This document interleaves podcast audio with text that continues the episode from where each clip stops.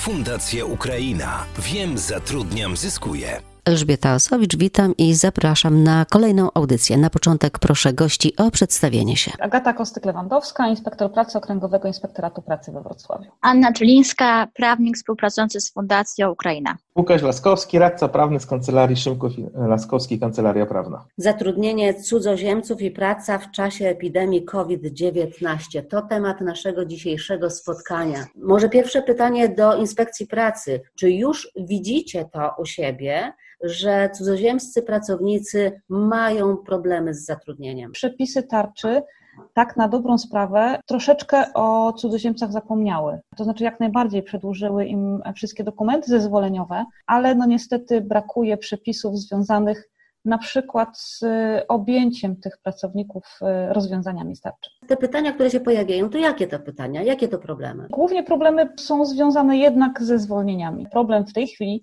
zdecydowanie bardziej dotyka zleceniobiorców. To jest to, czy rzeczywiście muszą się rozstać ze swoim dotychczasowym pracodawcą czy zleceniodawcą, bo był to pierwszy ruch. Nim jeszcze te mechanizmy z tarczy się pojawiły, to była redukcja zatrudnienia. Tak samo jak urlopy bezpłatne. I to był rzeczywiście, jeżeli chodzi o urlopy bezpłatne, problem, który dotknął głównie cudzoziemców. To może teraz prawników zapytam. Załóżmy taką sytuację. Pracownik jest gotowy do pracy, chce przychodzić, ale pracodawca mówi, no niestety, ale firma nie działa, rozstajemy się.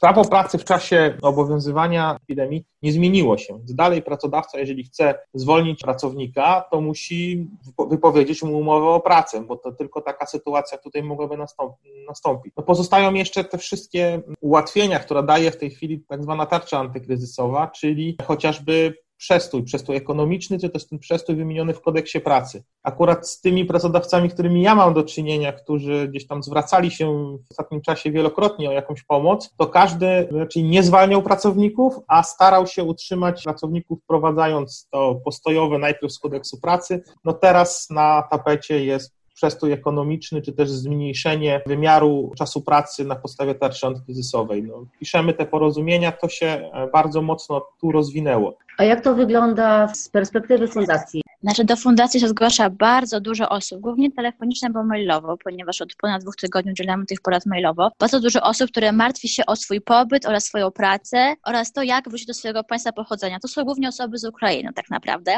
Pobyt cudzoziemca w Polsce, który pracuje w Polsce, jest ściśle związany z pracą. Jeżeli cudzoziemiec straci tę pracę, on też straci w tym momencie podstawę do pobytu w Polsce, tak? Więc główne pytania wiążą się z tym, straciłem pracę, co teraz? Co jeszcze ważne, bardzo dużo cudzoziemców w Polsce pracuje na umowach śmieciowych, czy są umowy zlecenie, czy umowy o dzieło. I większość z tych umów wygasła z dnia na dzień w tym momencie. I wtedy cudzoziemcy nie wiedzą, co oni mogą zrobić, czy nie muszą wyjechać, czy ich pobyt będzie automatycznie przedłużony na podstawie tarczy antykryzysowej.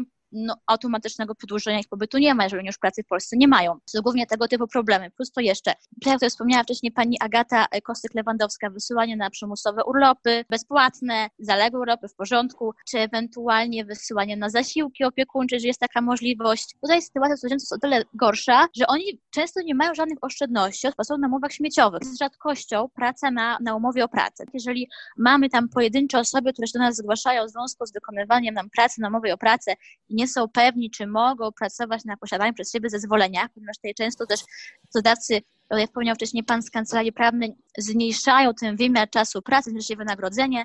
Pojawiają się w tym momencie wątpliwości, czy oni mogą kontynuować pracę na dotychczasowych zezwoleniach na pracę, oświadczeniach, czy trzeba je zmieniać. Najczęściej teraz to są tego typu problemy, które pojawiają się u nas w fundacji. Gdzie mają szukać pomocy? Gdzie się zwracać o pomoc? Do nas jak najbardziej tak. Faktem jest, że obecnie my rzeczywiście nie prowadzimy kontroli. Tutaj trzeba powiedzieć to wyraźnie.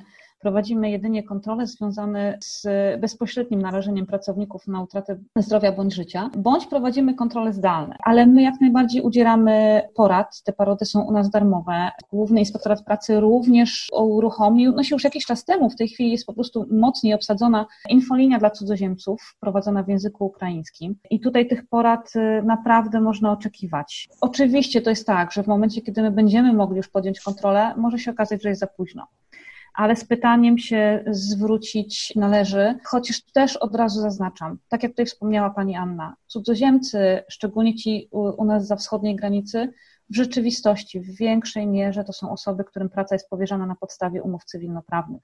My w tym zakresie mamy naprawdę bardzo ograniczone pole działania. W sumie w zakresie tylko i wyłącznie kontroli legalności zatrudnienia i tego, by sprawdzić, że cudzoziemiec wykonuje pracę na warunkach wskazanych w dokumencie zezwoleniowym. Ale na pewno w jakiś sposób pomóc możemy, a przynajmniej wyjaśnić jego sytuację, wytłumaczyć mu, co w danym momencie może go czekać i co może zrobić. Za chwilę nawet mogą się pojawić takie sytuacje, że będą problemy z wypłatami, bo pracodawcy będą też mieli problemy. No już są. Niestety te problemy z wypłatami już są. I te sygnały mamy i tak na dobrą sprawę to były pierwsze sygnały. To były pierwsze sygnały, które pojawiły się w tym terminie wypłaty 10 marca. Nie dostałam wypłaty. Dostałem tylko częściową wypłatę i to był pierwszy sygnał, że zaczyna coś się dziać. Teoretycznie można spróbować oskarżyć się w inspekcji pracy, można złożyć pozew do sądu z tym, że dzisiaj sądy co najmniej do 30 kwietnia nie będą działały w żaden sposób, ponieważ została zawieszona praktycznie działalność sądów. To z perspektywy pracownika, który oczekuje na wynagrodzenie,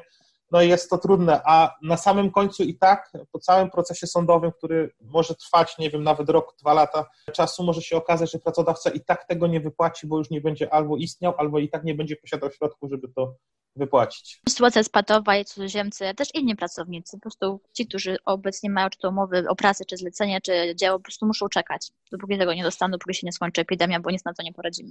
Kończy się praca, kończy się legalny pobyt. Jakie tu problemy się pojawiają? Ta ustawa tarcza wprowadziła pewne przedłużenia, pewne ułatwienia dla cudzoziemców, w tym przedłużenia ważności zezwoleń, wszystkiego rodzaju na pracę, przedłużenia terminu składania wniosków o zezwolenia na pracę.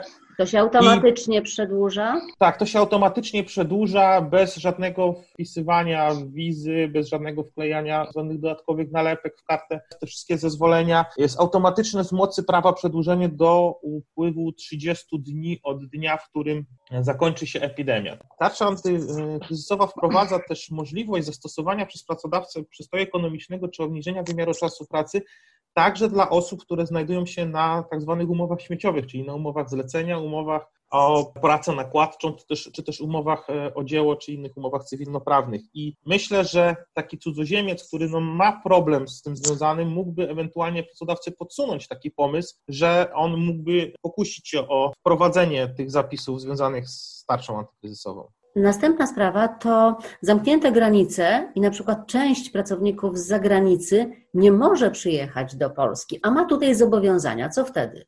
Na podstawie rozporządzenia MSWiA do Polski obywatele innych krajów mogą wjechać, tutaj chodzi o cudzoziemców, jeżeli mają wizę albo kartę pobytu plus zezwolenie na pracę albo oświadczenie. Dobrze jeszcze mieć ze sobą umowę o pracę czy umowę zlecenie, telefon do pracodawcy, do tego jeszcze może potwierdzenie opłacania składek na ZUS i z takimi dokumentami nie powinno być problemu z wjazdem do Polski. Tyle, że jeszcze pracuję w innym miejscu, jeszcze w kancelarii prawnej, no i tam się do nas zwłaszcza sporo cudzoziemców, którzy no, mimo tych posiadanych dokumentów nie mogą wjechać do Polski. I jeszcze jak jest problem, no nie możemy się nigdzie odwołać tak naprawdę.